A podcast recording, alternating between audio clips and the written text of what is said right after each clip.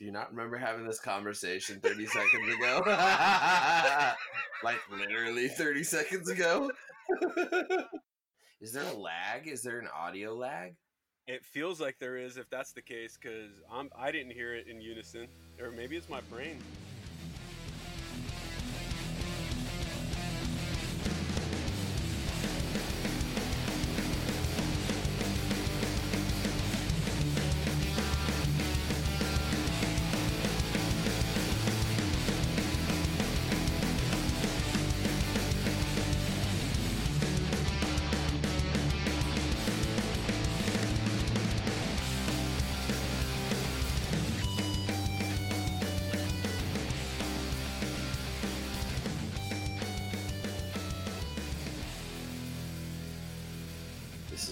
Jemison of Riley's Reptiles. And this is Andrew Ray of Area Reptiles. Welcome Welcome to the to the Reptile, Room podcast. podcast.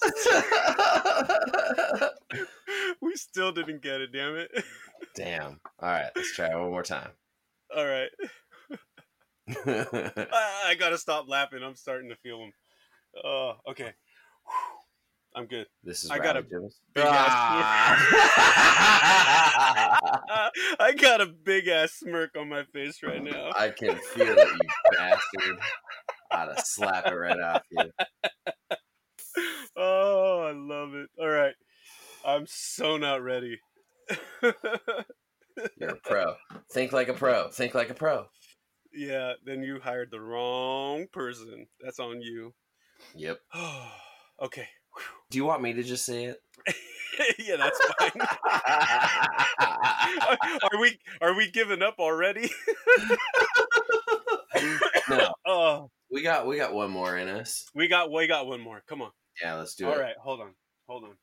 Slap yourself. Ah, okay, estoy listo. Vámonos. Let's just go with however it comes out. All right. Shit. Yeah. Okay. Just don't. Well, I'm just gonna try not to swear. We're just gonna laugh. And, right. one day, and one day we'll actually get a nice recording, and we'll put it in before every episode, so we don't have to do it. Yeah, yeah, yeah. All right. Cool. This is Riley Jimison of Riley's Reptiles. And this is Andy Ray of Area Reptiles. Welcome Welcome to the Reptile, the Reptile Room. Room podcast.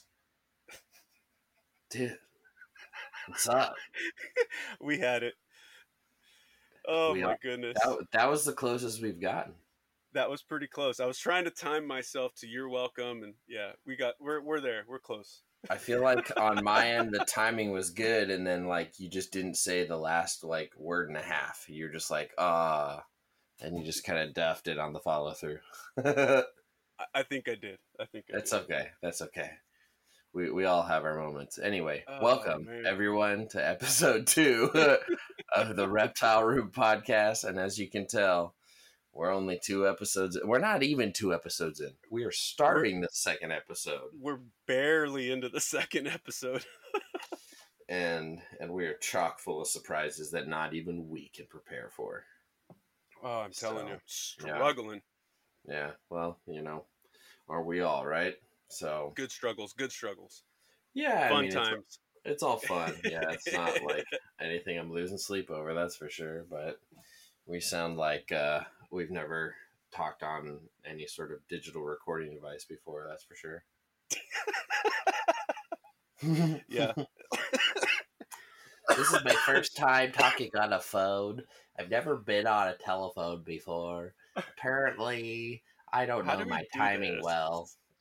yeah, no kidding. But somehow we pulled it off on uh, on a couple podcasts um, that are not our own. So maybe it, it's like we're doomed to like screw up our own podcast, but not other people's. but not other people's. I think that's because we were probably trying not to. We were trying really hard not to screw up their podcasts. I mean, I wouldn't say we're trying to screw up our podcast intentionally. I think we just are. it's just happening. It's just Yeah. organically happening. That's I us, mean, man. but that's that's life. But yeah, I mean, we we were uh, we we we chatted with the boys from the Herpetoculture podcast, Jake and Justin, and that was a lot of um, fun. yeah, good dudes. It's always, you know, talk about improvising and, and just coming up with casual banter and making it, you know, fun and informative and good content. Those guys have that in spades. Yeah, yeah, they do a great job on that, and it, it was just so much fun to just finally be able to just connect with them, in chatting with them. That just for me solidified that part of the friendship. You know, I mean, because you know we're friends with all kinds of people online and Instagram and Facebook and everything, but until you actually get a chance to talk to people uh, in our instance, and well, I mean, you've already chatted with them, but for me, it was the first time talking with them on air, and that was just such a great time, man. Just, I'm looking forward to doing it again for sure. Yeah, yeah. Well, I'm, I'm mean, excited to get them on air with us in the Oh, near yeah. future. That Yeah. that's going to be good stuff.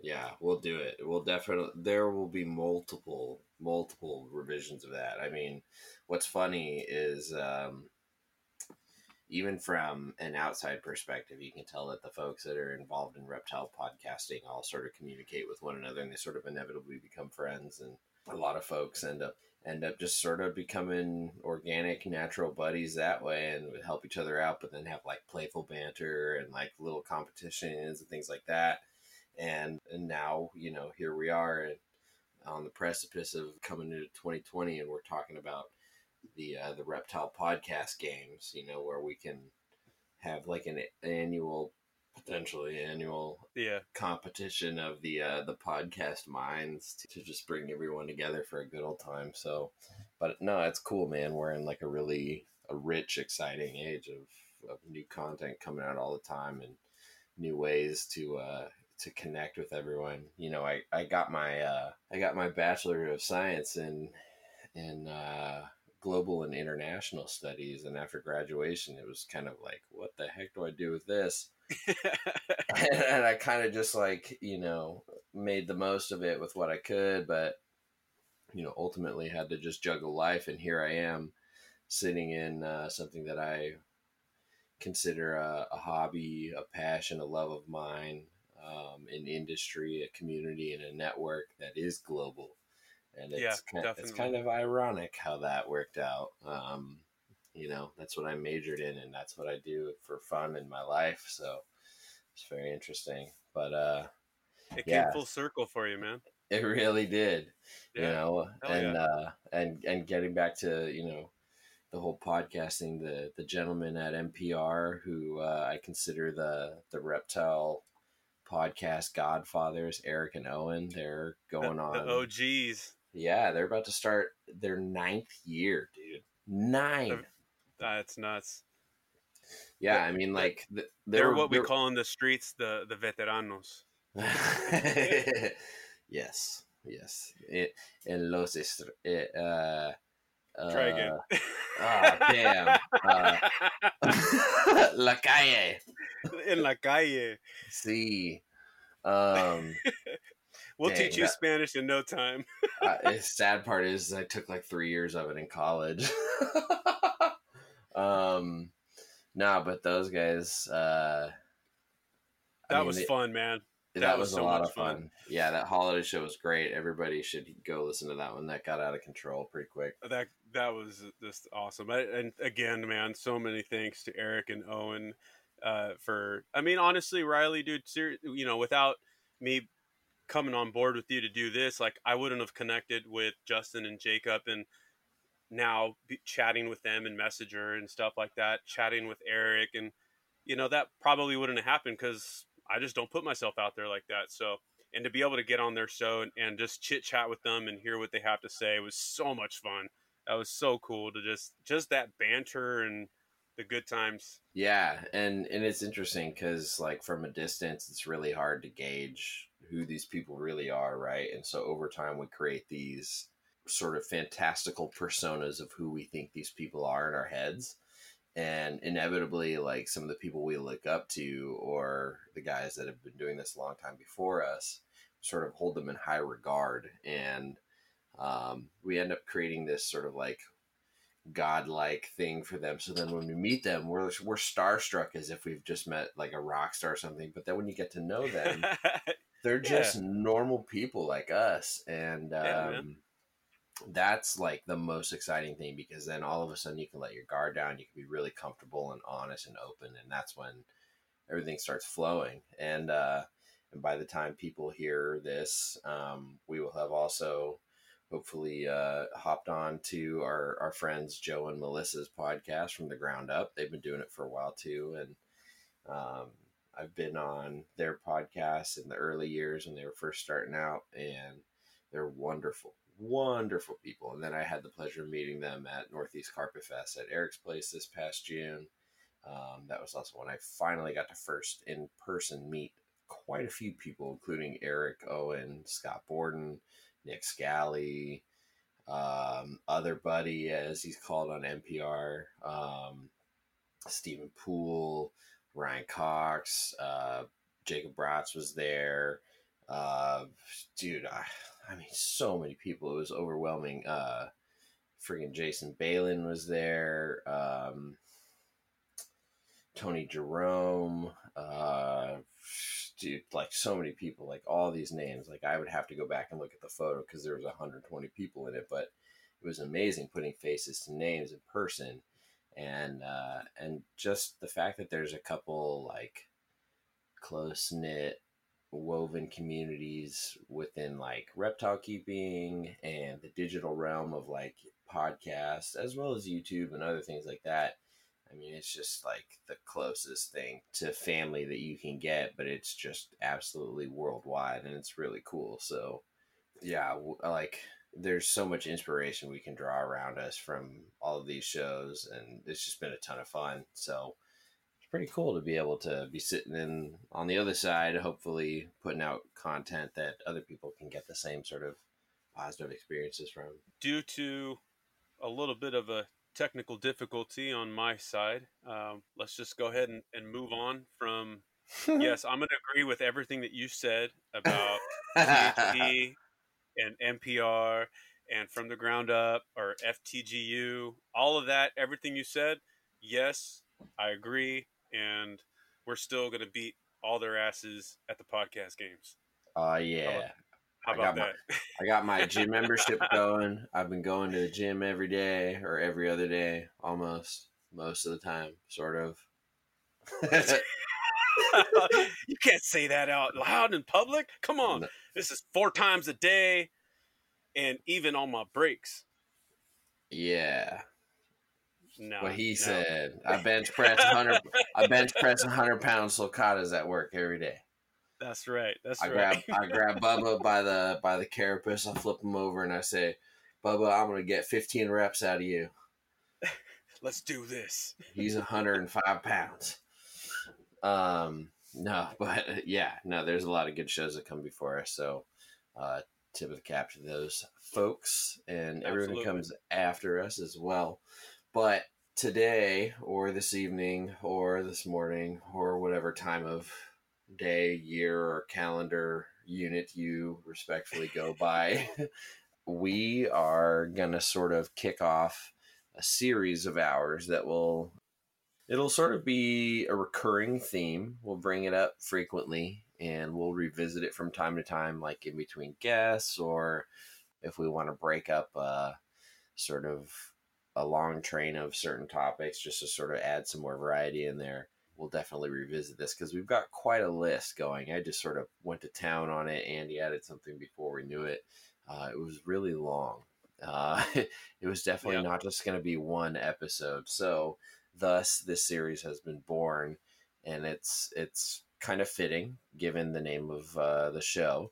So this will be our, our Reptile Room Essentials series. So this is a series on kind of what we consider yeah, yeah, it's good stuff, man. Because it's like the underdogs of the room. It's the little tools yep. and things that we overlook that when we don't have them, we're we're up, you know, up shit creek without a paddle, essentially.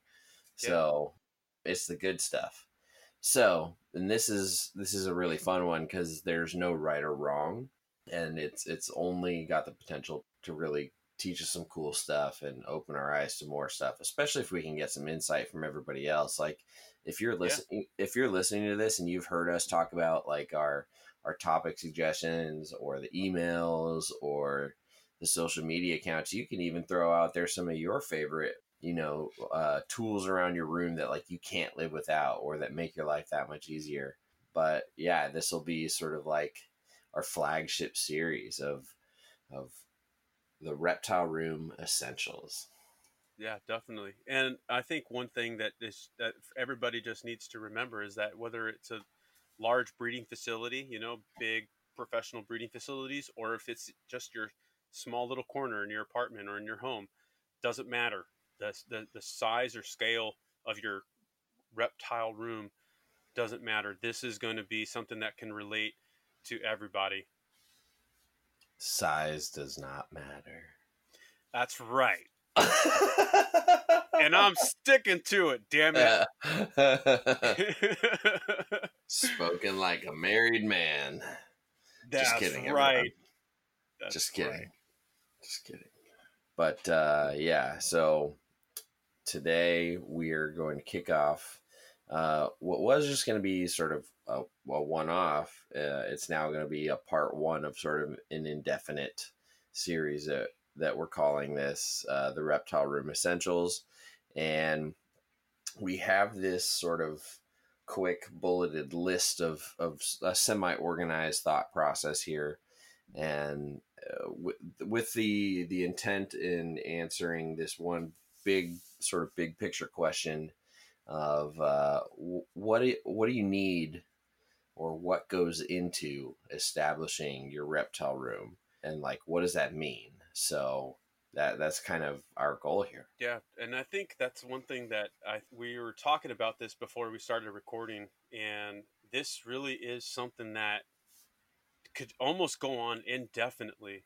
I mean my snake rooms over the years have evolved so much you know, trial and error. You know, if there's something that I've done that just doesn't work, I want to share that with you. You know, I want to share that with the audience. I want them to to to know why it didn't work for me, and it's going to be such a great way for us to connect with people from not just all over the country, but really the awesome thing about podcasts is you can connect with people from all over the world. Something that may not work for me on the west coast of the United States may work perfectly for somebody on the East Coast or from somebody in Britain or you know somebody in Australia. So that'll be really cool for us to be able to to get in on what our essentials are individually, but then collectively how those essentials work or don't work, and then also taking into account where exactly uh, we are regionally. But I, I think the the best place to start when we're really talking about a reptile room or our little reptile space. When you're planning a reptile room, I think we have to start with the number one thing is what species are we talking about? Yeah, that's uh I mean, it doesn't seem like a, an important question if you're just like, "Oh, I'm just going to go grab a couple snakes from, you know, the pet store or I'm going to go get my first pet snake." Uh, and you haven't really thought that through. I guarantee you most people when they first got their first snake they were not thinking about, well, is the place I intend on putting this animal adequate? I certainly did not. Absolutely, you're right, and I think that that's probably I.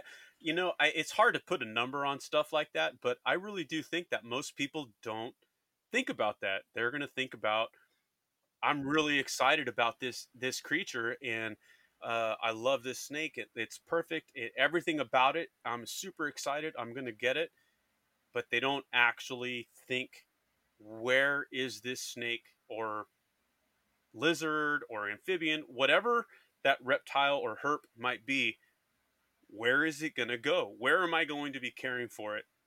And I think that's one of the most critical things that as keepers we have to think about.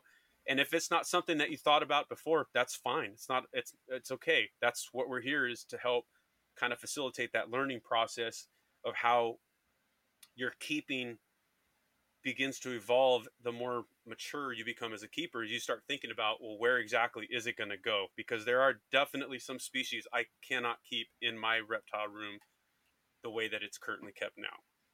Yeah for sure. I mean i definitely didn't um, say like I well, did not. Uh, at, at eight or nine years old i wasn't thinking well uh, the upstairs bedroom in my dad's duplex is perfect for a California native colubrid species. Anything other would be much more excessive uh, workload than my dad is willing to put in when I'm not there. So that's why yeah. I got a California king snake. No, not at all. no. So exactly. But, but now, right and now at this level it's it's uh, super obvious to me but it's like amazing how much i had to go through to learn that know so. Yeah. And and i i think we need to be more patient with newer keepers also. I i hey i i have definitely not been patient with new keepers at times when when it's the obvious to us now but it's not obvious to somebody that's excited that might be looking at their first ball python or their first corn snake or king snake Sure. or whatever it is. It's not obvious to them where they're going to be keeping that snake and and uh, man i can't tell you how many times i've seen some some just bashing happening online.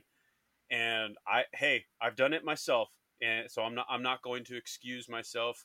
Sure. But I will, you know, it's it's something that we need to just kind of step back and be like, okay, where were we 20 years ago or 15 years ago or 10 years ago? And how can we help the community, the reptile community right now where where we are now to help realize that because I I do find some people online that actually do reach out to different groups of the species that they're interested in start asking those questions before they've ever ever even purchased their animals and i think that is amazing i think that's like that's the, those are the people that we should be jumping out to and just being like man i commend you for being way better already than i was at that time in my Hmm. keeping experience you know Yeah, for sure. Uh, It's it's it's easy to to lose sight of that, you know, when you get a couple of years into your routine and you're just sort of going with your rhythm, you know, you, it's really easy to just get so tunnel vision looking forward to forget about, you know. where we came from Exactly. Yeah, sure.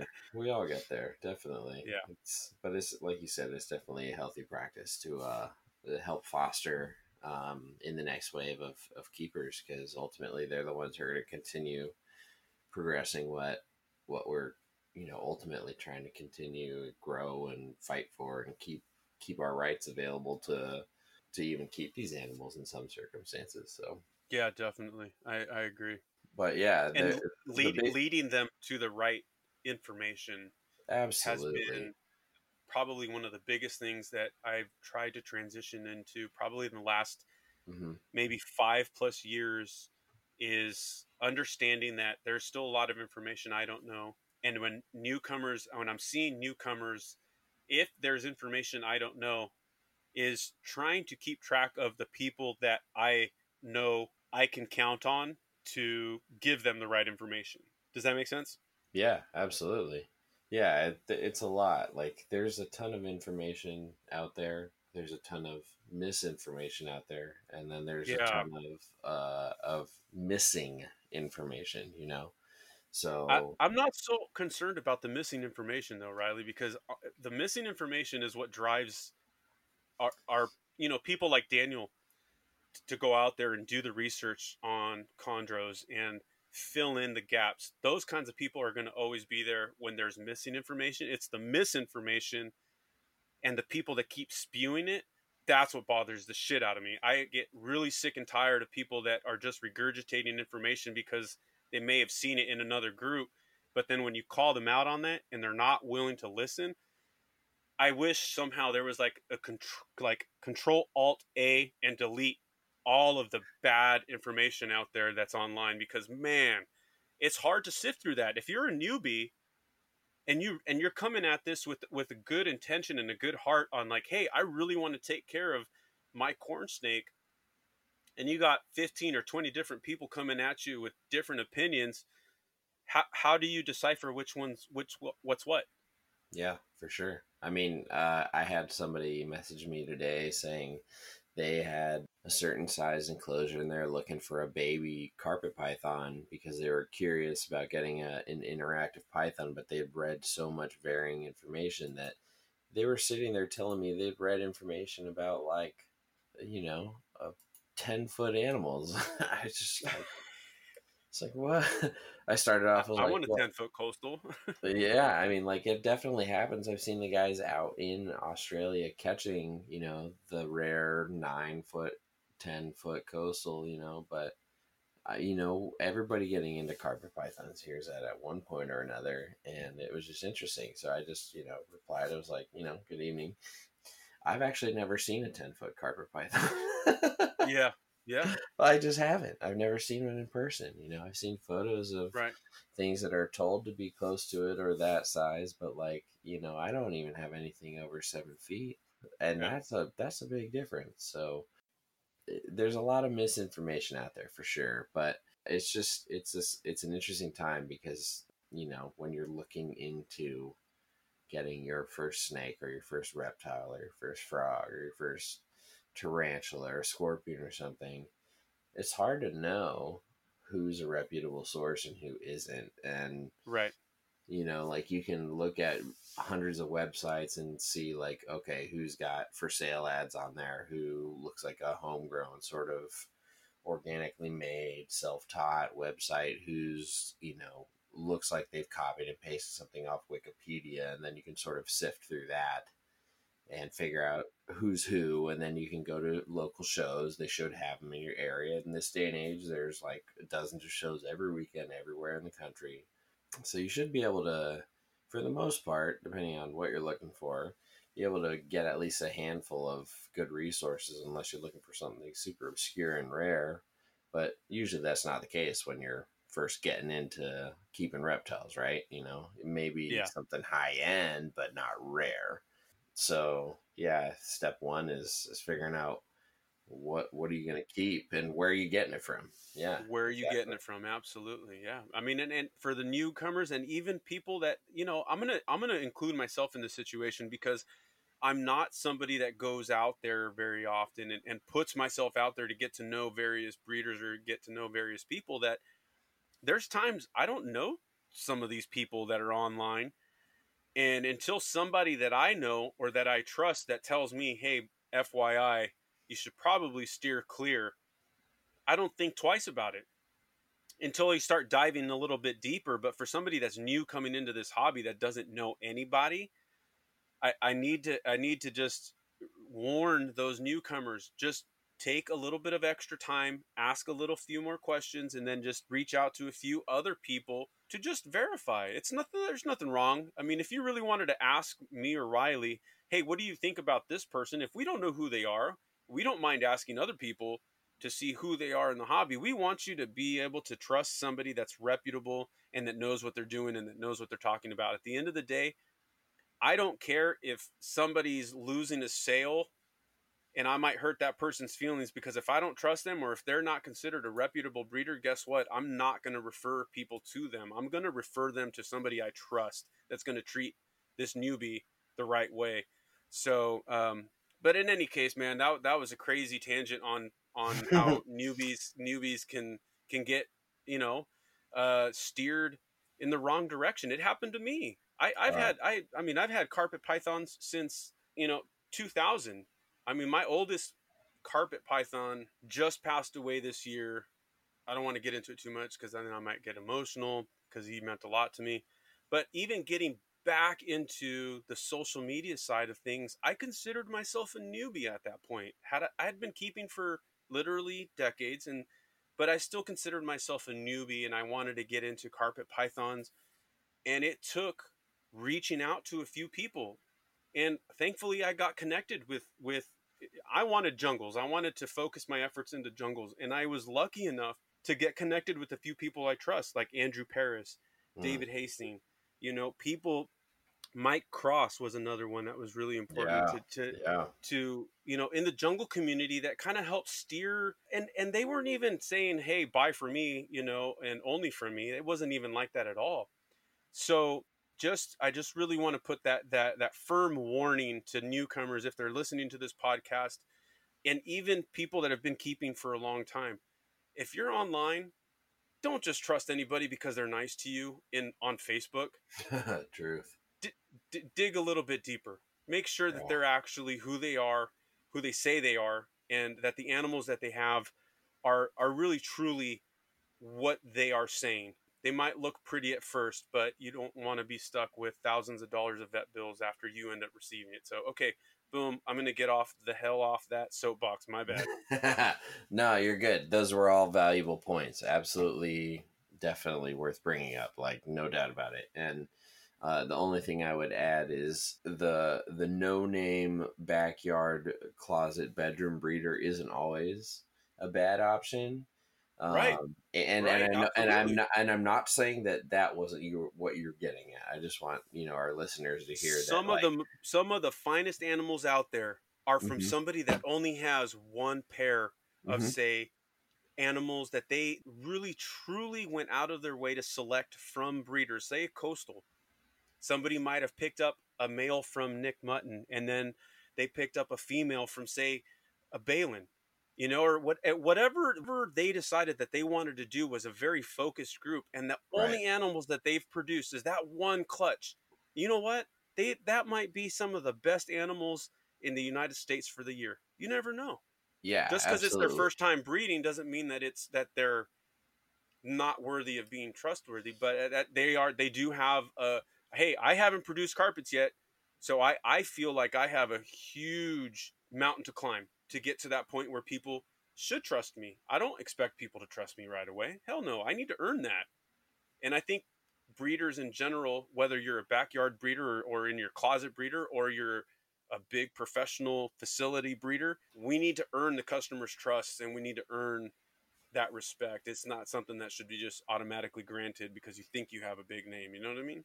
Absolutely. And and so for folks who, you know, might not have a reputation in their field of interest, the way they can communicate that to a customer is just being being available, talking to them, you know, being straight up, being honest, sending photos, just like being real, like nothing to hide means, you know, it's very transparent to pick up even in a very limited digital communication sort of form. But yeah, there's definitely ways to do it. And it's hard when you're you know you're first producing your first couple clutches and you have no reputation and you're producing things it's really difficult so definitely start slow. But that sort of leads me into the second sort of split on the same branch here is Yeah. do you start with one species and get a couple of them to start and just stick in one lane and just have a couple varieties or a couple pairs or whatever it is, whether it be morphs or localities, or do you grab a pair of this, a pair of that, a pair of that? You know, um, you know that's what's such a loaded question. it really is. There's so much to unpack about that. Oh, you know, like what's the long term plan? What's the short term plan? What's your are you trying to make it a hobby, have it be sustainable and generate income, or are you just doing this for fun? Or how much are you invest like there's a lot of a lot of questions to answer. So and I think it's important that people ask those questions though too, because I mean, I you know I, I and I can only base it off of my own experience because my again my reptile room has evolved over the years. It's it's been where it was just a few cages Mhm. and then it was oh okay I'm gonna grab a rack also because I need some for some of my other animals. But if we really step back and look at the hobby the way that it is now, a large majority of people entering into the hobby are getting into you know some of the more in your face species that are going to be easy to find. Mhm, the case in point say ball pythons right? Mhm, let's just let's just roll with the sake of going with ball pythons if somebody's going to be going with ball pythons as that one species they're going to be going after projects and morphs and different looks and different what quote unquote paint jobs I, guess what they is that what they call them nowadays or something yeah, um, so, but I think that's kind of going away. I think we're getting we're getting a lot more keepers that that that are like, hey, you know, I kind of really like that all black colubrid. Hey, I kind of really like that black and white colubrid, and but I also like this corn snake, and so they start seeing there's so much more out there. Yeah, and Yeah. that's that that really quickly starts to snowball and having a focus exactly like you said what is what is your ultimate end game? Just to be able to just keep to breed to create a business out of it or maybe not a business but maybe a hobby of breeding that becomes a sustain you know it, it, it becomes to where it can sustain itself uh, those are those are great questions to ask yourself ahead of time you know and again this this is going to go into whether or not we touch on it tonight or or today or whatever time you're listening, like Riley said, maybe in another part is the planning. Mhm. Um, I think we should touch on it probably in this Yeah. episode is Definitely. the planning. I mean, Yeah. really, it, it's the planning of what is your intention. These are animals. They, there is cage space you have to consider. There is there is things that that we have to think about. So if you're going to stick with one species, that makes life a whole hell of a lot easier. True. But if you if you like that variety bug, man, life can be so exciting like that. Yeah. So yeah, your first the first thing you got to answer is: Are you going to stick with one lane, or are you going to kind of go for the diversity thing? If you're going to go for the diversity route, you need to understand that your resources are going to be split up amongst however many species you're keeping, whether that be food, caging, time, energy, lighting. Uh, all that stuff, and ultimately, you will be limited by what you can keep based on your climate and the way your room functions. Um, Yeah. If you're doing a designated bedroom or uh, like a climate controlled shed or a garage or something insulated off the house or whatever it may be, you're ultimately limited by what that climate uh, will allow. So, where you live, your outside climate will dictate what goes on in that space depending on how much insulation and temperature regulation you have going on there. So, assuming uh, you have one space and assuming you can influence how that goes, you need to be selective about what you're keeping. So, if you're going to be keeping a lot of high temperature, high humidity pythons and boas, you probably aren't going to be able to keep um, like satanic leaf tail geckos in that same room. That's just not going to happen. Um, you Yeah. won't be able to keep axolotls. You won't be able to keep, you know, cold species salamanders. Like that's just not. This is not going to happen. So you really need to think about what the ambient temperature of that room is ultimately going to need to be for the majority of your animals, and whether or not all these other species or varieties will mesh in with that if you're going with the diverse route. If you're going with the solo species route or like a handful, and that's hard too, man. That Yeah, that's hard that's too tough. because I mean, I There's can't tell you how many times. both. Yeah, I mean, and but you you really have to think about it at the end of the day.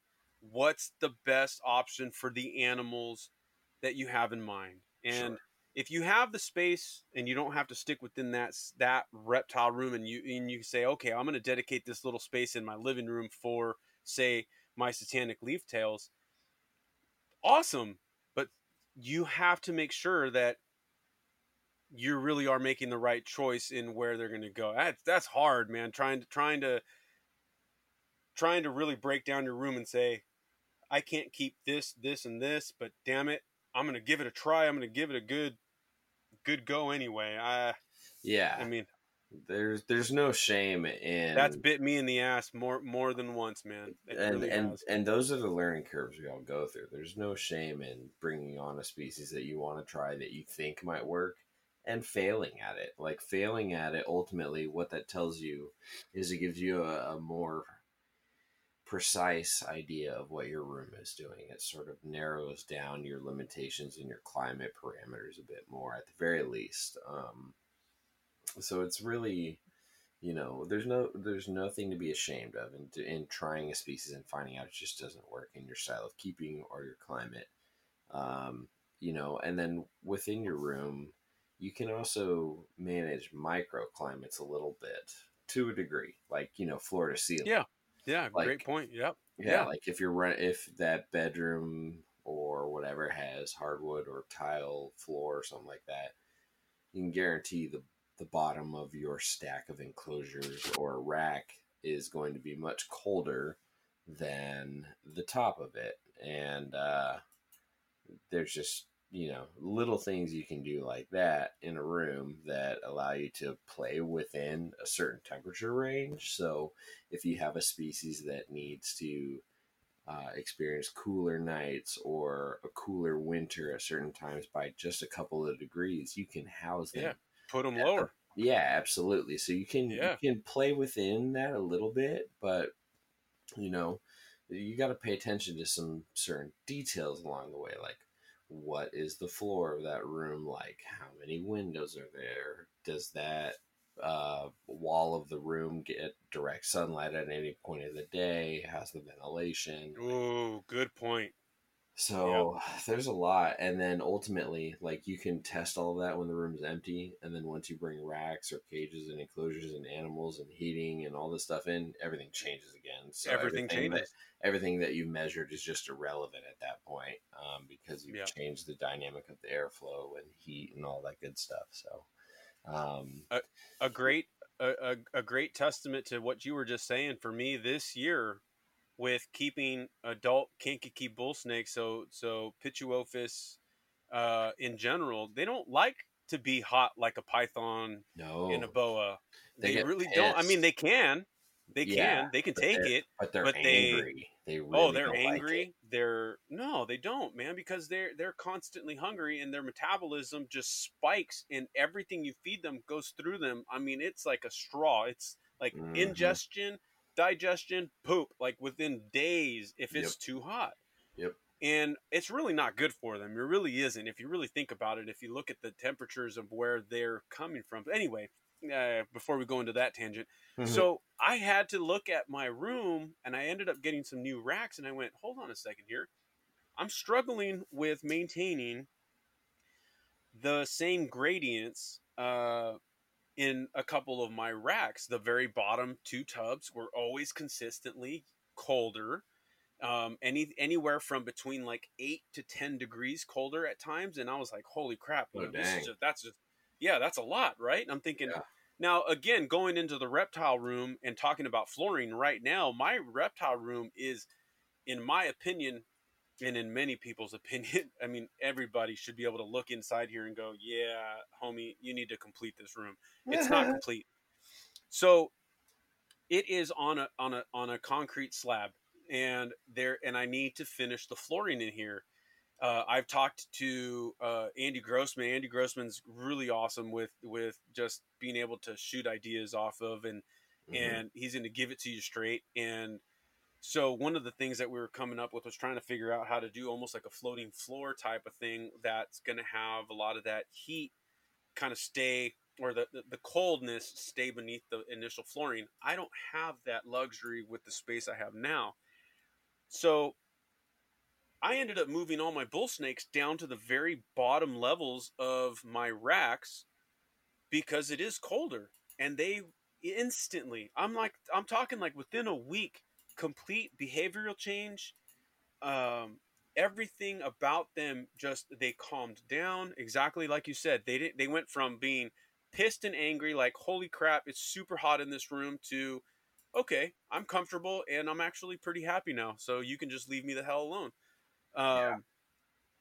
but understanding the species understand and it and again i'm a relatively new pituophis uh keeper uh i'm i i've only been keeping them you know a few years and for me that's new. That's as green as can be. Until you've kept a species i think in for many years many many many years I, I i think you should consider yourself a newbie. And anytime that you have somebody with 10 plus ex- years experience take those tidbits of wisdom as much as you can. So Mhm. um, but yeah, man, you know, learning those kinds of just rethinking, like, hey, I I should put this species down here, or maybe in the middle of my room, or in the middle of the rack, or towards the top, uh, because they're going to do better, or because they're going to be happier. So I'm glad that you touched on that. That's a great.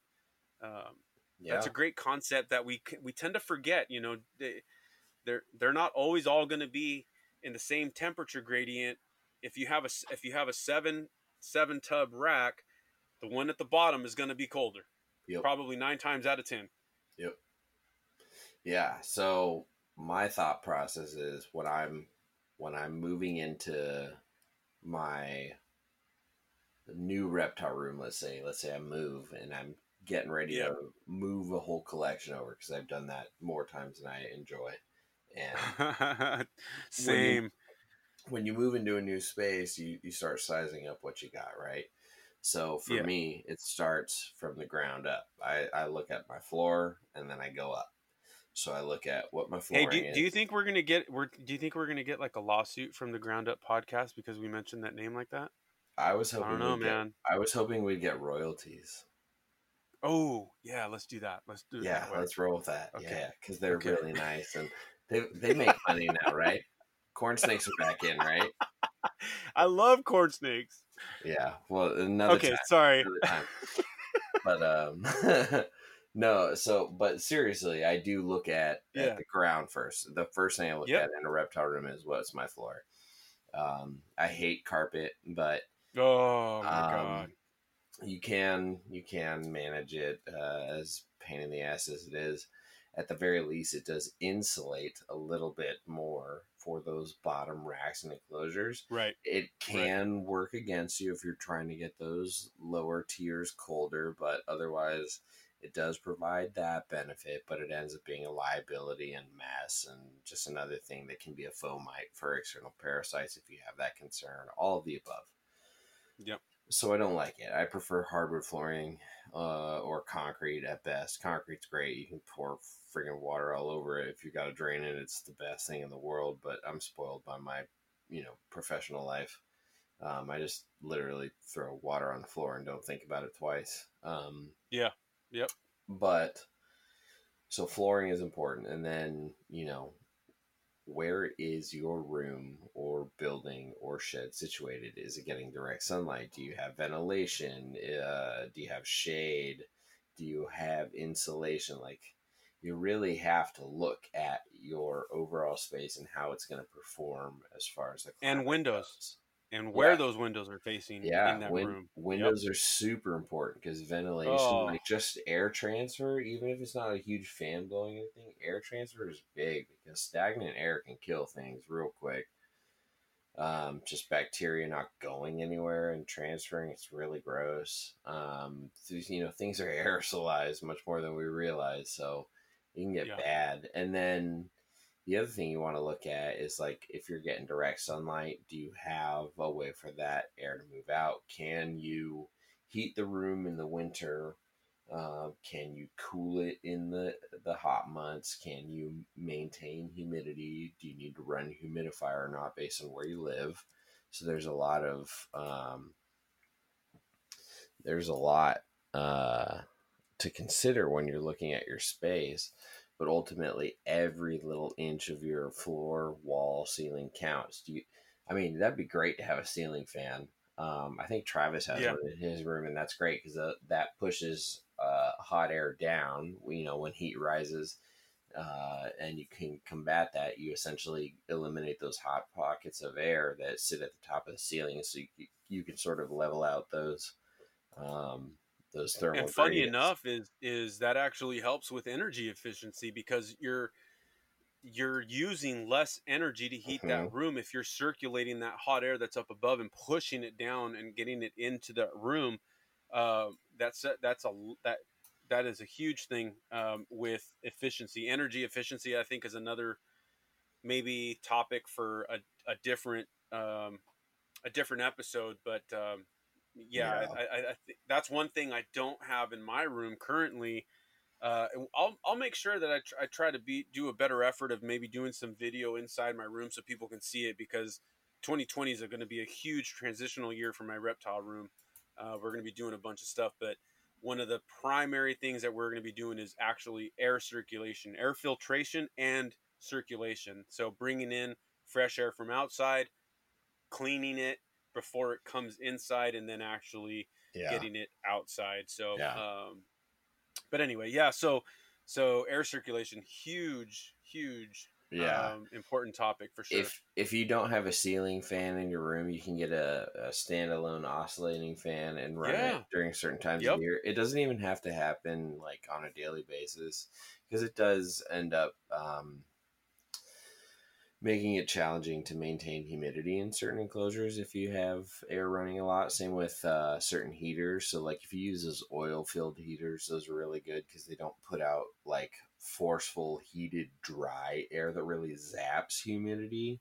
Um, but Yeah, ultimately, when you're when you're putting heat out there, you're you're killing humidity. So um, as as I'm speaking right now, I have uh, I have three important um, little utilities in my room here. I have uh, a humidifier, I have a little heater, and I have a an oscillating fan. And uh, I sort of tinker with them based on varying times of the year. I find myself running the humidifier more in the winter than I do in the summer.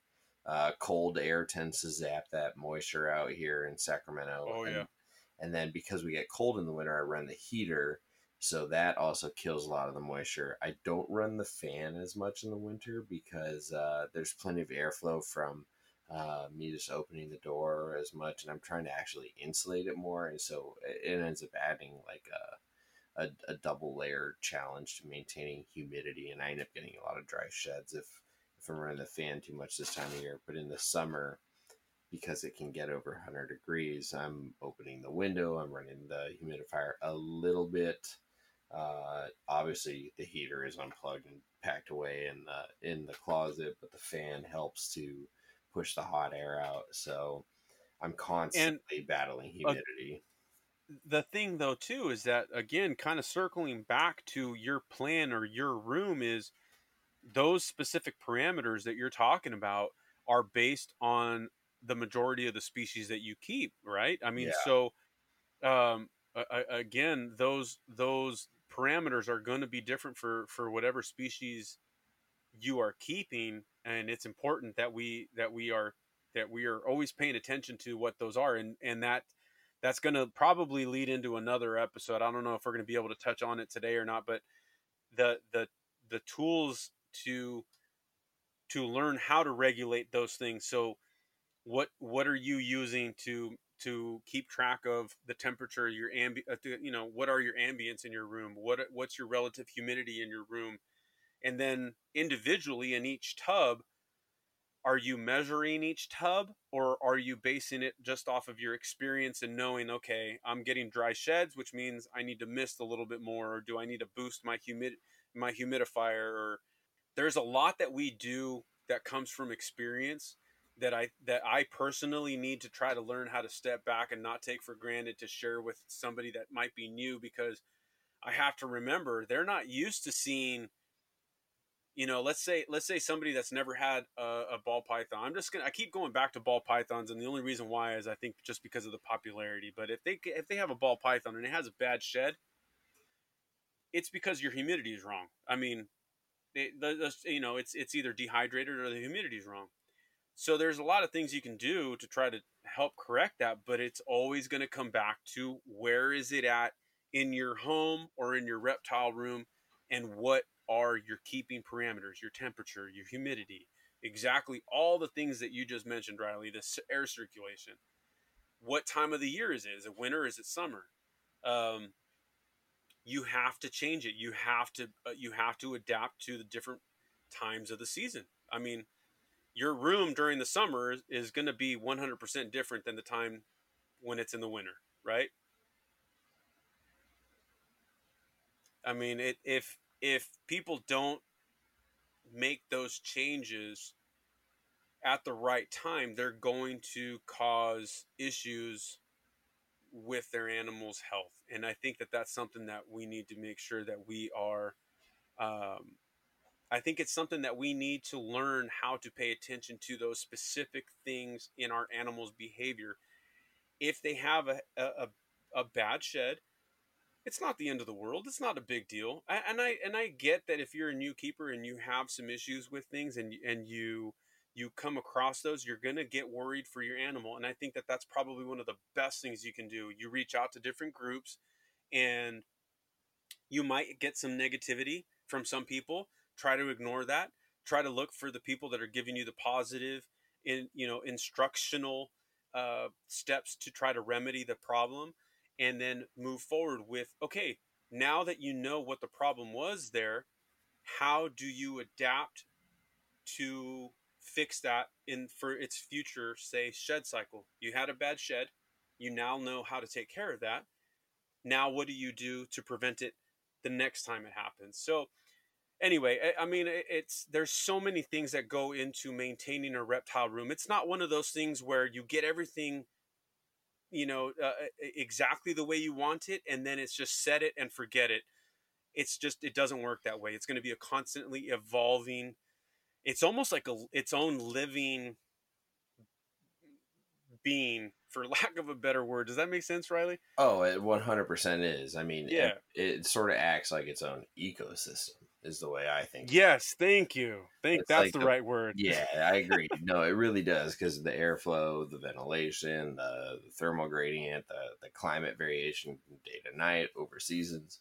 It's unique. Um, one of the things that so Basically, don't get complacent with it. well, dude, I mean, keeping reptiles is probably one of the most complex things as far as keeping an animal goes. Like birds are a close second. You know, big hoof stock can be very challenging as well. But like reptiles, dude, you have to know every inch of their climate as well as their natural history and biology in order to succeed. And it's just Hundred percent. there's a lot and it's of simple. layers. Now, I mean, there are there. I mean, there are some species that are that are much easier.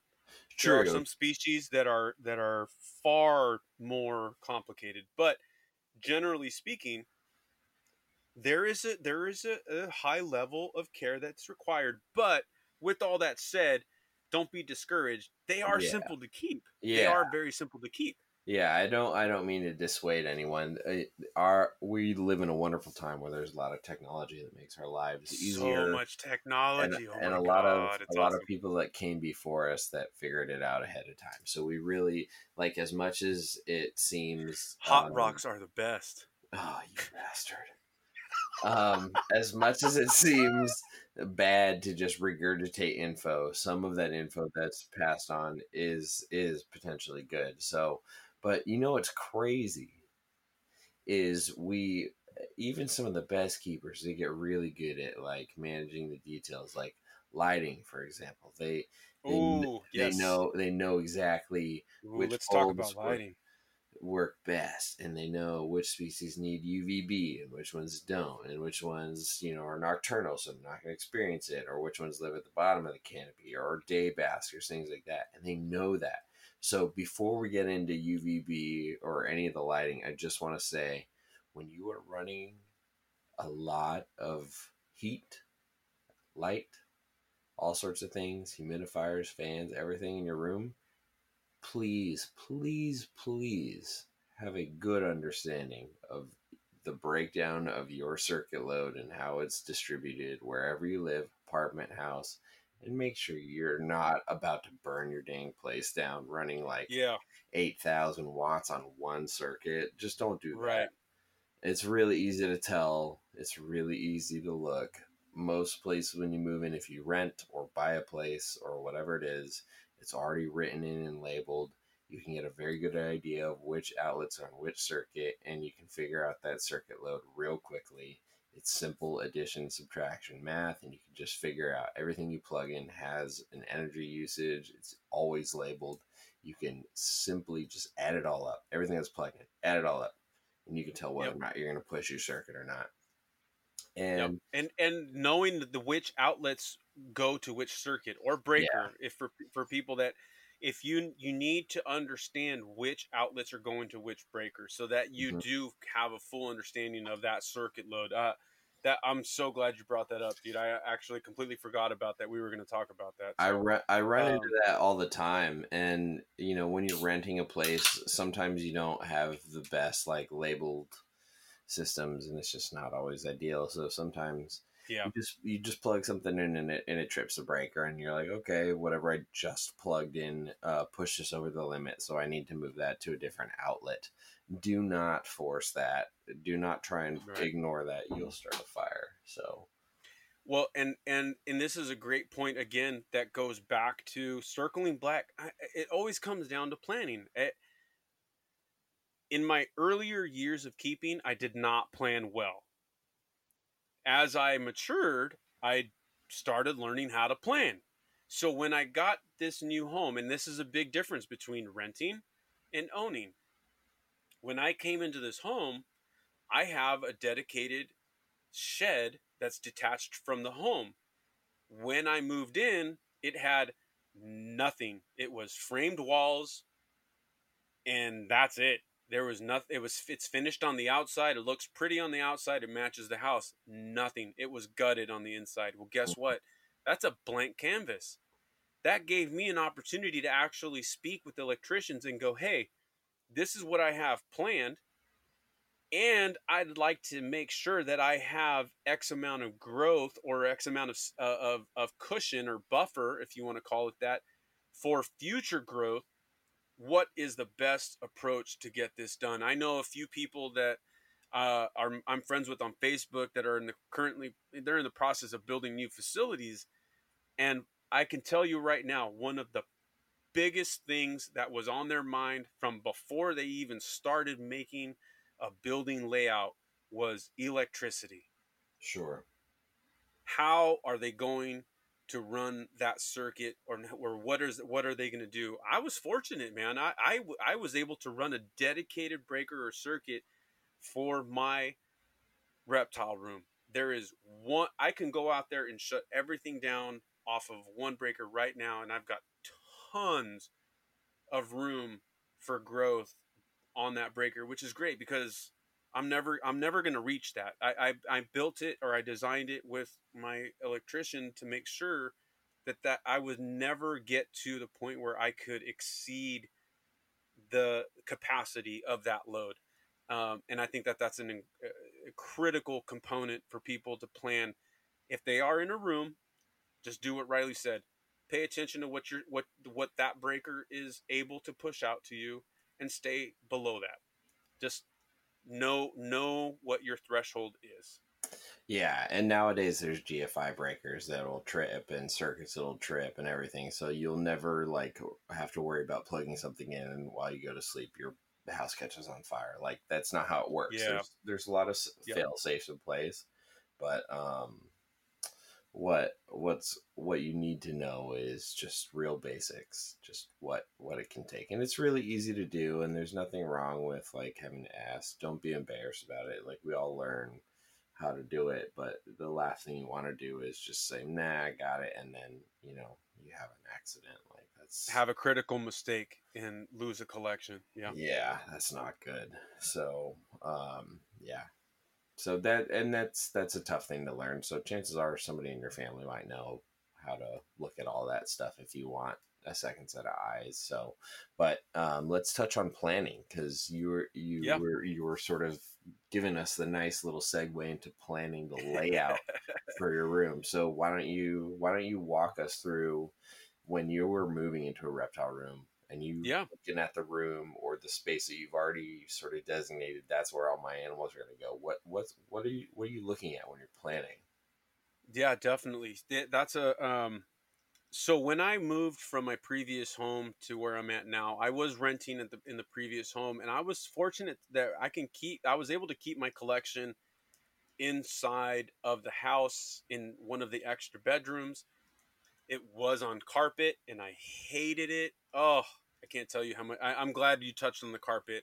If you can if you can get away from carpet, just do it if you can Yeah. anyway so i i knew roughly the cage the the, the cage the, you know the cage stacks that i have um, are the the primary cages that i have or enclosures that i have are Boaphiles and then i also have a bunch of racks now when i was moving out of that room i said you know i'm i'm not planning on expanding a lot anytime soon but if i do how much more space would I need? I, I, I had more breeding projects. I had other things that I wanted to do.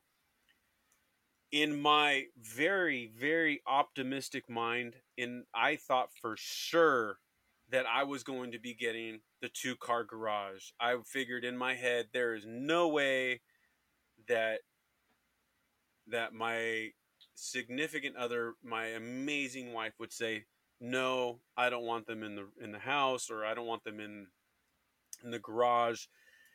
But and it wasn't that at all. It, she didn't tell me that at all. It just was logistically.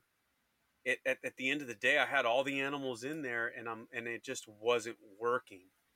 It wasn't. It wasn't. Um, it, it, I don't know how else to say it, but it just wasn't working for our family. We needed extra storage. We needed extra space. Um, and we had this tool shed that was going to be my woodworking shop and i was 100% convinced that this was going to be for woodworking and that's it i mean there was no other way around it and then i really got to thinking about it and i was like you know what this is per- this is a perfect room it's away from the house I can work I can insulate it and finish it and get it to be what I want it to be. And so I had a basic footprint already in place for me. Now, if it's somebody that's planning on building a workshop or building a, a snake room or reptile room and you have that freedom to to determine what your dimensions are, I think that's great. I think that that's that gives you a leg up on what your future will hold. What can you keep?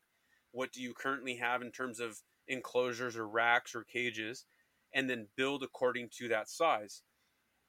Um, and then the other thing is also um, with me having a predetermined size is it made it very easy for me to say okay here's my cage stack it's going to go here here are the uh, racks that I have now. They're going to go here. And then it left me with a little bit of extra room for me to be able to to plan on expansion. Um, I use I use something that's called SketchUp. It's a it's a digital a drawing application. It's like a 3D drawing application. Sure. Yeah, I know what that is. That's a great program. Yeah, yeah, SketchUp is really good to learn. I think there's a lot of things that are that are available for people to use online also for basic layouts. Don't get intimidated. Take the time to learn. And you can do things based on actual dimensions. Take some basic measurements of your racks and just basically make a a, a, a rectangular box of your racks or your cages, whatever it is that you need to do, mm-hmm. and then start placing them within the layout of your room. And it'll give you a general idea of okay, what's going to fit and what's not going to fit. Uh, and that's what I've done. Now, my current reptile room is about to change in a major way. Um, I, I've hinted at it uh, in in the previous episode, and well, actually not not the previous episode, but I hinted at it with the episode that we did with NPR. Is that my wife actually wants all of the file enclosures in our master suite. She wants all of the, she wants all of them in there. That's cool. And that opens up so much space for my reptile room to have more racks, and that's going to be for other colubrids, other pythons, etc. So again, what am I going to do? Is I'm going to lay out, I'm going to clear those out of my current SketchUp profile and plan on, okay, well, what would work better? What kind of racks would work better? And start drawing stuff in there. If you don't, if you're not comfortable with computers, do it on paper. Get your tape measure out. Plan, plan on what you have, what you want in there, and then plan on the animals that you have now. I think that's one of the most important things is okay, what animals am I currently keeping? Yeah. Which animals which animals are you are you planning on keeping for an extended period of time because let's say it's a breeding project. I'm going to use my jungles as an example. For a while, I got I started getting worried and I went, "Holy crap. I don't have a solid grow out space for some of my younger jungles." That's a problem. That that that was where I failed them as a keeper because I didn't plan for their enclosures. So then I fixed that issue, have grow out space, have grow out enclosures for them now. Um, and now I need to plan for if and when I'm successful. I'm, I'm pretty confident that I'll be successful at breeding my jungles this this upcoming season. I'm going to have holdbacks, right? Again, mm-hmm. another part of planning. And this goes with learning from people that I look up to. You know, I, I I reach out to Riley. I reach out to a lot of other breeders that are, you know, let's say Morelia specific breeders, and I say, you know, how should I be approaching this, or how should I be viewing this?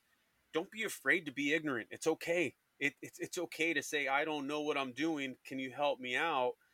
Because nine times out of ten, the people that answer you back with you know good answers are the are going to be those people that you want to hang on to as friends and and they're going to give you good good honest answers and, and you look back and you say okay this gives me a plan on how to look into the future. Okay i need to save x amount of space for future grow outs and that's how i've planned my current space is that i have probably if i had to calculate it i would say less than half of this room is filled with actual snakes That's a good problem to have.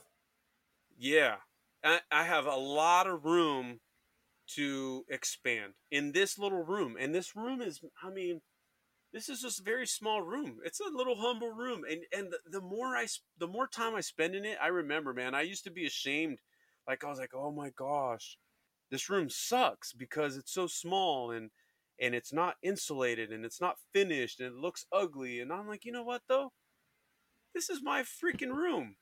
Yep. You know, it's like, dude, this is mine. This is my like my animals are doing good. Now, at first they weren't because I was it was a it at first you remember I, I, I was like, yeah, I mean the the stress level of for my animal anyway, that that's maybe for another episode, but folks, trust me, there there was a lot of heartache going into this into this new room, but Yeah, we can Uh, definitely over- do. We can do an episode about like the stress that comes in involved uh, with moving animals. yeah, that, I think that's a really why. good topic. Yeah, I think strategy. I think the the the execution of moving. Um, I think Brandon uh, Wheeler is a good example. I remember just uh, maybe a couple of years ago he was talking about. I don't I don't mean to have to bring him up in a negative way, but I remember him really stressing out. He moved. I I, I can't remember which state he was in. I don't know if it was Tennessee it was Tennessee. it was Tennessee, right? and mhm. some and he came across I think during the summer and it Mhm. was hot as shit. Yeah, he lost Um, a couple animals. I think. He lost some animals, I thought. Yep. Yeah, and and it was it was a hard it was a hard that was a really hard time for him because he was like shit, you know? I mean, he spent a lot of money on these animals. Not it's not about the money, but the emotion and the care and all of the time that goes into them. Well, guess what? I had to deal the same with the same thing. I moved from literally 15 minutes away, but it was it's an entirely different ecosystem. This room, like you said, is an ecosystem Yeah, and it was and it's different. My animals had to learn to acclimate, and that's a tough one.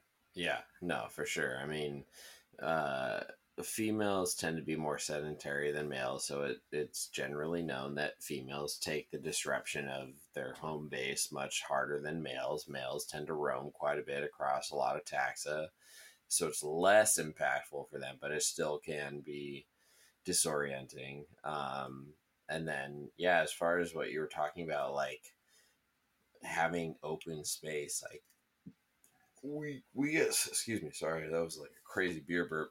Um, we get really we we get really caught up in like the excitement of pushing our projects ahead, and we're like, Yeah. oh well, I could get this, and you know, really accelerate things a couple of years, and so we bring animals in because we're like, oh, we've got space, I've got space, I've got space, I've got space, and the next thing you know, you're full, and you're like.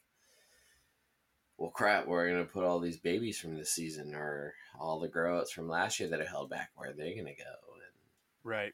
yeah so like it's you know sometimes it's really nice to have that extra bedroom that you literally have like 20% full and you've got empty racks and empty Yeah. cages and and you're focused like there's nothing wrong with that for sure But I I think for me personally, that's come with trial and error and just maturity.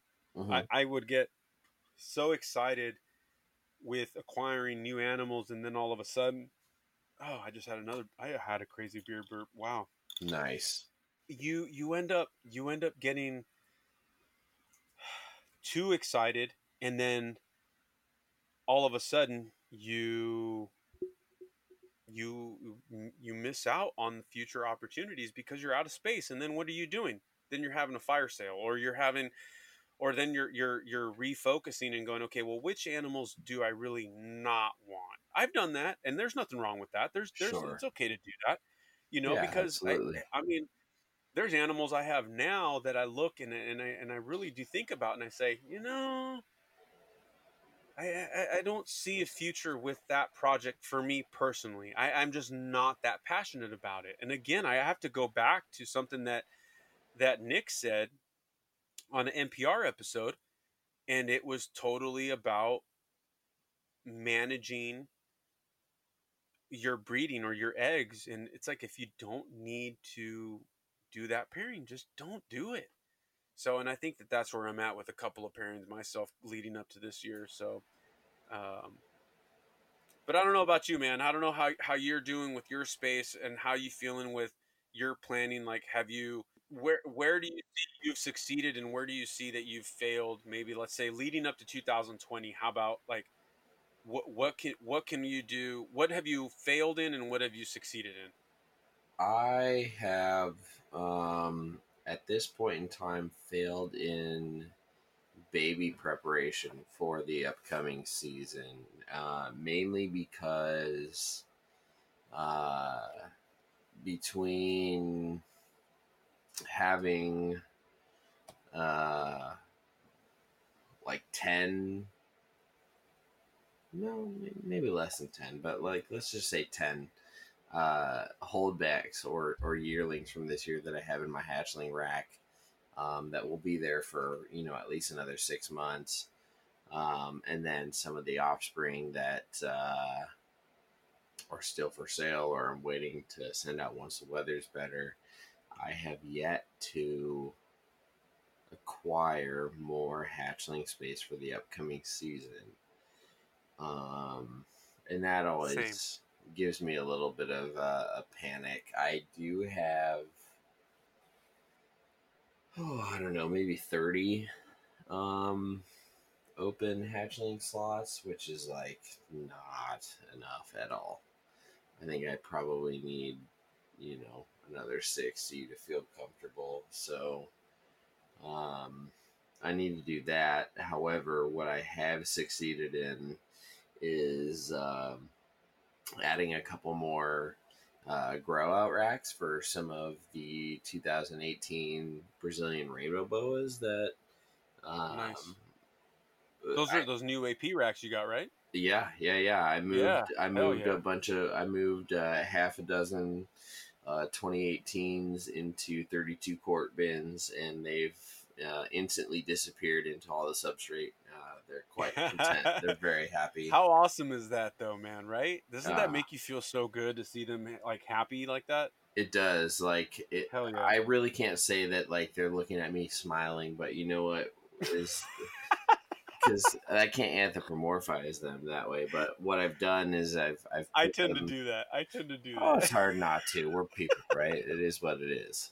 But I've taken them from these 15 quart bins that. Um, so when I when I uh, have rainbows, I start them in six quarts, and then once uh, they're maybe four or five months old, um, typically by then whatever's left is just holdbacks, and they go into fifteen or sixteen quarts, whatever they are.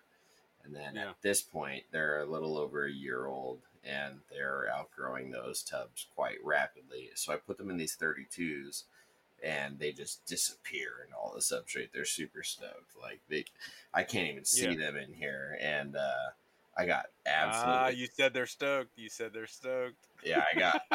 yeah, that's true. I got lit up the other day just like checking on them because they were like really, really in ambush position. So, um, yeah, I'm I'm very pleased to have been able to upgrade a few um, grow outs and things, but ultimately what I need to do is keep saving money for a house because uh, if I keep going at the rate I'm going in two years, yeah, um, I will. You'll need double the space, oh, dude. I'll need triple the space. so, we shall see. But um, that's so, and that that leads into another another part of this is that when when is when is that when do we hit that threshold and is that enough? Or do we need to keep growing because our projects are pushing us towards whether we're whether we're going for a specific phenotype that we're trying to clean up or do something with, or is it a specific morph that we're after? Do we keep expanding, or do we do we have to get rid of other animals in order for us to be able to focus on something else? Again, that just all that's all that part of planning, you know. Yeah, absolutely. And I think you have to look at a few different factors involved, like what's the demand, um, what's the the inbreeding variable involved? Is it a concern or not? Um, uh, what's the market like? That you know, that's kind of an inevitable factor. Uh, if Yeah. If you're going to Yeah. breed them, can you can you find homes for them? Uh, if not, that's a, usually a pretty big red flag that you shouldn't. Um, but yeah, it's it's really it's a tough gray area question to answer. Um, yeah, that's it's really tricky because it really depends on the species and every year, you know, certain species are in in vogue and in not, and some are kind of at the the low points of their wave Yeah. of popularity, and sometimes they're they're at the high point. So, like right now, you you know you couldn't produce enough ball pythons, but you know anybody who produces uh, Madagascar leaf nose snakes, good luck trying to sell them. Uh, you know, most people don't even know what that is. So, um, yeah, good point. Good point. so yeah, I mean, you really have to pay attention to a lot of different variables and be responsible about what it is. Like, uh, I still have a bunch of children's pythons from last season, mostly because half of them don't know how to eat food on their own, but because there isn't a huge market for them. That being said, the adults have since put a bunch of weight back on and they're cycling. Am I going to breed them? Hell no. Yeah. Hell no. Those babies suck. And Man, there that's- is that's and there is no such a good market. Point. Well, and you know what though? But okay, so looking at the way that the hobby views breeding, if we if we were to take a poll of ten breeders that had Antaresia that are cycling and ready to breed, how many of them would breed them? For uh, just that question alone, how many of them would breed them, in your opinion? As far as like people who have just any antaresia, let's say one out of ten let, let's say we have you're looking at a, at a group of 10 breeders that have antaresia that are cycling and ready to breed. How many of them do you think would breed them? For the sake of Mm. breeding them for the sake of getting some babies. Mm, i think like seven or eight times out of eh, eh, 8 you're, out you're- of those again, you're talking about like Stimsons, Spotteds, all of that, Any of like, them. everything. any of them any of them i think seven or eight out of ten would end up doing it just for the sake of doing it because yeah, I they can. just I- because they can yeah, I agree with that. even though they don't need to. I mean, that's going to be one of those things that it's just, uh, you know, it, it, that's a, that's a really tough, tough one where how do we judge the hobby and, and, and where it's at based on the market. So, but, um, so we're at about an hour and a half, man. We have touched on so much tonight. Um, do you feel like hitting a few i mean we've got so much that that you've put on on our on our bullet points for for this particular series i mean i know there's no way that we're going to hit all of them tonight Yeah. what do you feel like what do you feel So so I wanna- as I, wanna- as I'm typing out like let's hit lighting and racks versus cages. What I will say is let's save lighting for round two okay and we've let- hit on a lot tonight there's well- a lot to ingest man Yeah, we'll hit we'll hit lighting on round two because there's a lot Okay. to unpack uh, with lighting.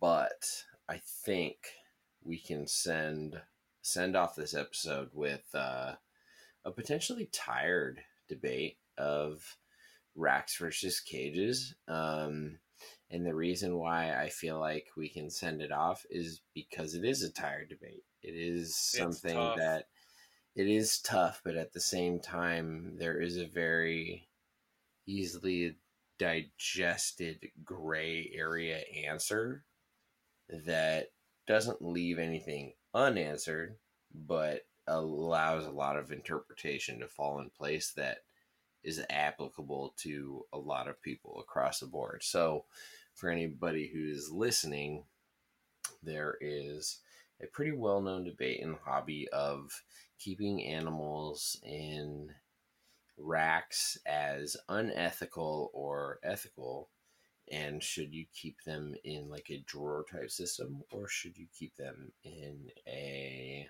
uh, open enclosure with like glass front or plexiglass sort of like a, a display cage. And um, and yeah. and so it, it it becomes an ethical thing. The one thing that i want to stress that literally is like an episode just in and of itself I mean, it that is. topic right there is an episode by itself, in my opinion. It is, and the reason and the reason why I'm like hesitant to give it its own episode is because it it yeah. never never creates a good ripple effect afterwards. Um, right. It yep. is it is a hot button topic, and there are some. It people, really is, and there are some people that have very Shit, strong dude, how, feelings. How long have we been talking about this? As long as reptiles how long been kept in captivity the, who made the first racks? That's what I want to know. that's a good question. Freedom Breeder, right? Well, potentially. I don't know. I think it. I think it was Freedom Breeder that made the first racks, and it was based off of their mouse racks or their rodent breeding racks, and then they ended up making racks for ball pythons. At least that's what my understanding of the history on it goes. But shit, dude, this is like this debate goes back as as far back as I can remember, and uh-huh. there's still there's still contention between keepers about this. So the, I have I have two very um maybe we should make an episode out of this, but I have I'm like I'm like 5 beers into this and you're getting me really hot on this subject so, right now. So So I have I've, I have two very logical explanations or what I perceive as logical as to why some people might have these reactions in a negative light towards rack systems. Yeah. And I was talking about this with Joe from from the ground up the other day. Yeah. And um, yeah. One of the first things was it, it put so put yourself in the shoes of a, uh, an average American who has no concept of the reptile hobby and the fact that we keep snakes in tubs and rack systems. Okay, so right.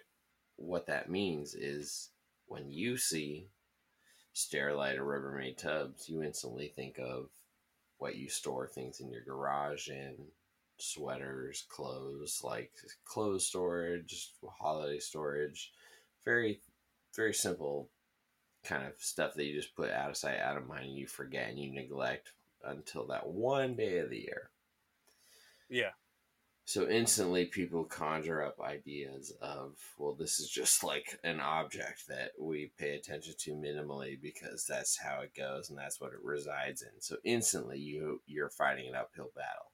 Second thing is um that that sort of like you can't see through it. It's just a molded replicable plastic thing. It conjures up the idea of mass production, kind of insensitive robot, just quick, like every Kmart and Target has it. And it just kind of seems quick, offhand, insensitive. There's nothing personal about it. And when we think of animals, we think of living inhumane. beings and we want them to see. Yeah, exactly. It seems very insensitive and inhumane, just off yeah. of like the, the natural human instinct. So, right. What would happen if the industry standard was using those like super high end hard plastic clear Cambro tubs or something that was just super clear and transparent food grade looked elegant because when it's clear it's glassy it's shiny it's elegant it's clean it's pristine. But like those words they might seem cheesy and cliche but that's what our subconscious is resonating with right Sure. When we look at uh, an exhibit that is has clean glass and it's it's clear and all. So there's like there's ways to to really to influence what the human mind and brain perceives and when we just use sort of semi-opaque clear tubs because as reptile keepers we know these animals probably prefer not to see us passing by them 24/7 but the average person doesn't and we we do all this stuff because we see them differently it's it's not only a perception thing but it's the lens that we see through things or see things through compared to them uh, here, here's the thing, man. Uh, I I am not inclined to allow somebody that doesn't know reptiles influence or change the way I keep my reptiles. Sure, that's that's appropriate. So now I have a rack with Cambro tubs, and Mhm. I love it. I actually want to build because commercially there aren't any racks out there that accept Cambro tubs, and the only re- the only reason I want to use Cambro tubs is because of their high temperature. What's the word I'm thinking, man? Uh, tolerance. Thank you. See, that's why that's why I hired you. Um, so, but they have a very high temperature tolerance, Mhm. and they are excellent. They Mhm. are solid, easy to clean. Uh, they make it very easy for me to look in to those tubs, see what's going on. The snakes don't prefer that. I think in I I think in most situations, most species actually don't prefer it. Now, what's the difference of me providing a tub for a small species? Now, we I mean we got to take it back. Oh man, this can literally we can go on for another hour and a half or an hour and 40 minutes on this exact topic, I, know, swear. I know. So, so okay, if I have an animal that is getting provided with the most perfect heat, humidity, and prey item, that is the only thing that they care about for the first few years of their life. That's the only thing that they do out in the wild is they look for shelter, they look for the the right, you know, the right parameters for their health. Mhm. Typically that's going to be what? Basking temperatures, make sure that they are getting some some water and that they're able to eat. And then they're going to go and they're going to hide. Right. So if I'm able to provide that for them in an enclosed environment, you are literally giving them the best life that they could have. Like, I mean, listening to Eric and Owen's trip about being in Australia and live and listening to what the the the hard life that our carpet pythons and I have to always go back to my Morelia because deep deep down man that I that's my love I, I love Morelia Yeah. they live a hard hard life looking for food they might have a dedicated burrow where they're going to go and hide and most of their life is going to be spent protected from the elements in this burrow or in this hide Yep. People that are people that are ignorant to reptiles aren't going to understand that a ball python is going to live about 90% of its life inside of a freaking burrow where it's black and dark and perfect humidity and perfect temperature. They come out they hunt they eat they're going to go back down inside and digest and stay there until they're ready to come back out and hunt again. They're not going to come back out every they're going to look in their on their clocks and go oh looks like I'm on my in between my five to ten day period. I need to now go back out there and eat again. No, they might have a huge meal. They might go in there. They might be stuck there for another month or two, digesting and chilling, relaxing. They might not come back out again for another two or three months and say, I don't need to. Why the hell am I going to expend that much energy Yeah. to go out and hunt again? Because I don't need to. Absolutely. I, I don't find myself in the mood to have to adjust my keeping methods because somebody that's ignorant to keeping reptiles is butthurt about me keeping a, a, a cage, you know, a, a, let's say a, a snake in a tub or in a cage, if I'm providing them a tub that's the same size as, uh, as a cage, if, if we're going to talk talk about tubs and racks, I'm going to talk about Dumeril's boas. I just moved Dumeril's boas. I've had adults for a few years now. I had them in larger enclosures, big, wide open windows, constantly striking at the windows, causing Yep. stress, Mm-hmm. causing causing damage on their snouts. Mm-hmm. Uh, you've seen pictures of my Oh, yeah. one of my adult females. That was nasty. The the amount of uh, amount of infection and damage that she did to her own nose. I just moved them into an, an into a new rack, or a new quote unquote used rack. That that Christmas tree tub rack, right? Yeah, yeah. It's a V. It's the VE one seventy five by Herptastic. It's Yeah, a great rack. Those are. It's a great rack. It basically is a four foot enclosure in a tub. nice. What is the rack. I love nice racks. nice rack. I love nice racks. What is the difference? What is the what is the difference? So in a four foot enclosure, I have basically the the majority of that four foot enclosure visible, hmm right? hmm So now I've now I've now condensed that to basically about 22 if, if I if my dimensions are right, about 22 inches of that are now a opaque tub. I have yet Riley not once have I had a strike against the front of that tub. Yeah.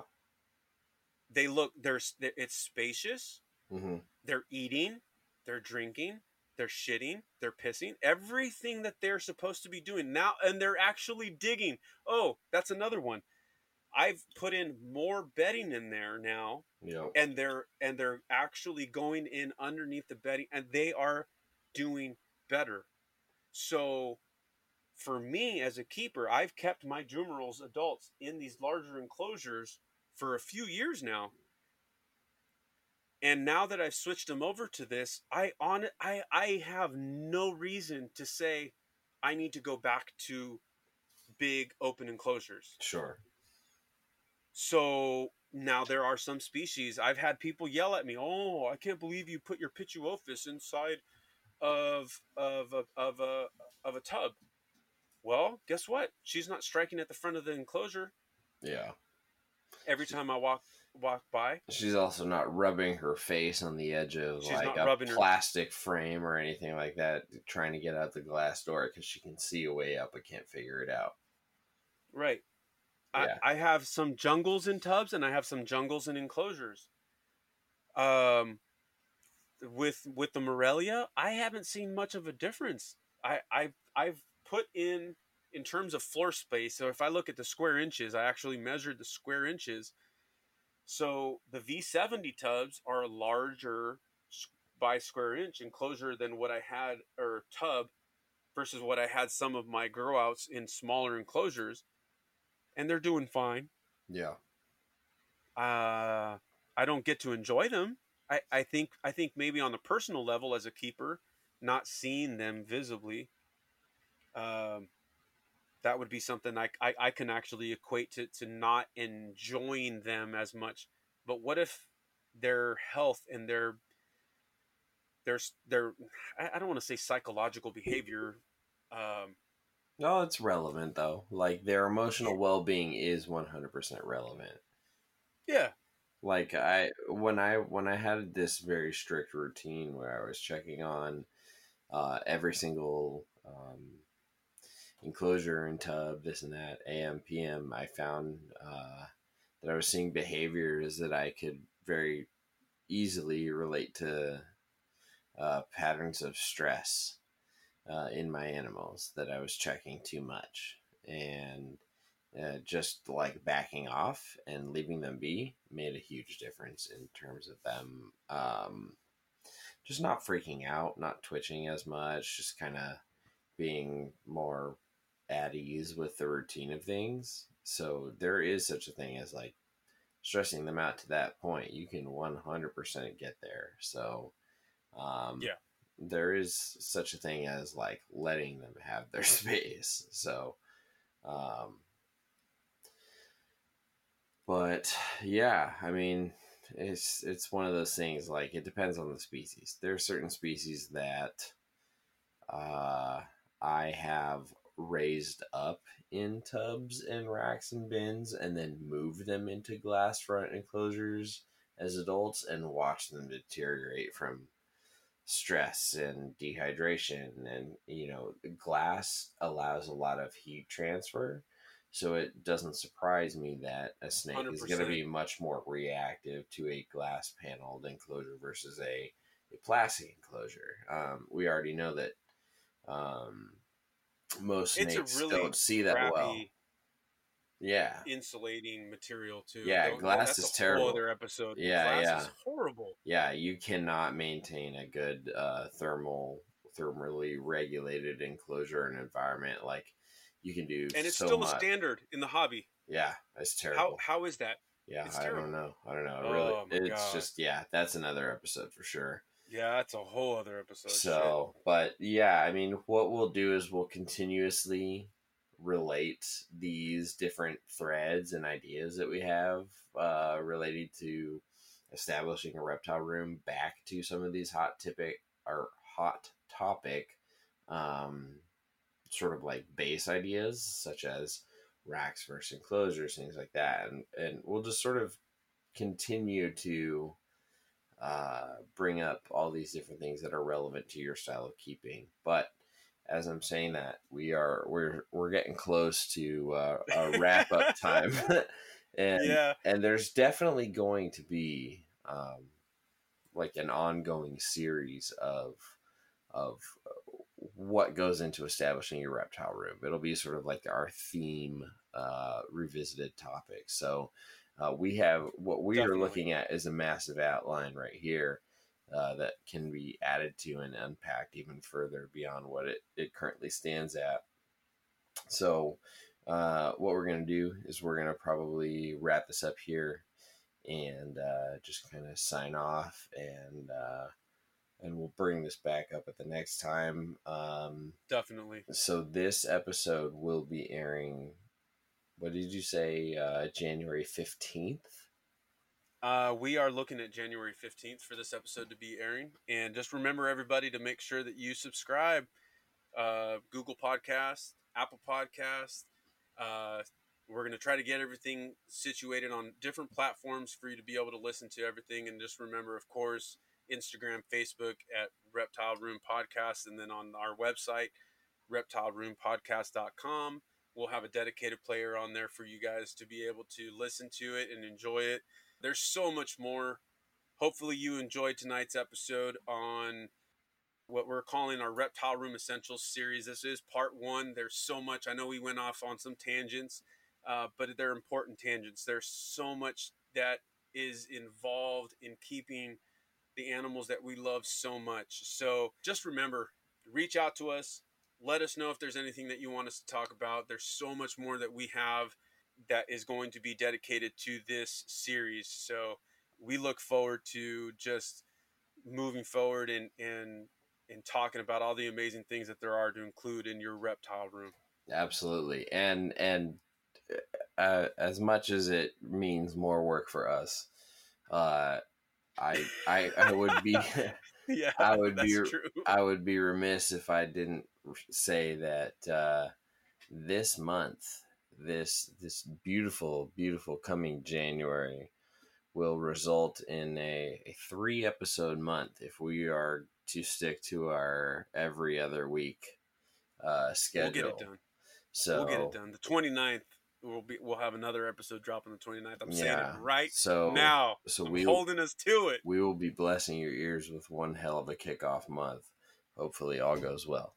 So what uh, what we're gonna do is we're gonna put a pin in this this series, and we're gonna continuously add to it and continuously take all of your uh, suggestions, questions, anything that you feel like we uh, missed or or glazed over, or things that you would like to be added into this reptile room essential series. We'll definitely put that in there, and uh, so for for myself, you can find me at Riley's Reptiles on Instagram and Facebook and all that good stuff. Riley Jimison on YouTube. The show, as Andy mentioned, is Reptile Room Podcast at Instagram and Facebook and all that good stuff. We're going to have uh, the Reptile Room Podcast.com up very soon. Uh, it might even be up by the time you're hearing it. Uh, it will be up. Yeah. So promise. We we will be putting all this up, and by the time you're hearing this, you'll have heard the promo episode one. This is episode two, and uh, Andy, why don't you take us on out? Yeah, absolutely, man. Thank you so much. So, everybody, you can find me at Andy Ray Reptiles on Facebook, uh, Area Reptiles on Instagram, and uh, I just want to encourage everybody again: reach out to us, give us your topics, let us know what you want to hear. Uh, we have so much more to provide. We have friends um, that are in this industry that are so deep and know so much that we would love to just be able to share their insight and their knowledge and wisdom we do not claim to know all the answers to all of your questions, but we will certainly try our hardest to try to find the right people to answer your questions. So, from the Reptile Room podcast team, uh, this is episode two and part one of the Reptile Room Essentials series. All right, guys, have a good one, and we will talk to you very soon. Cheers.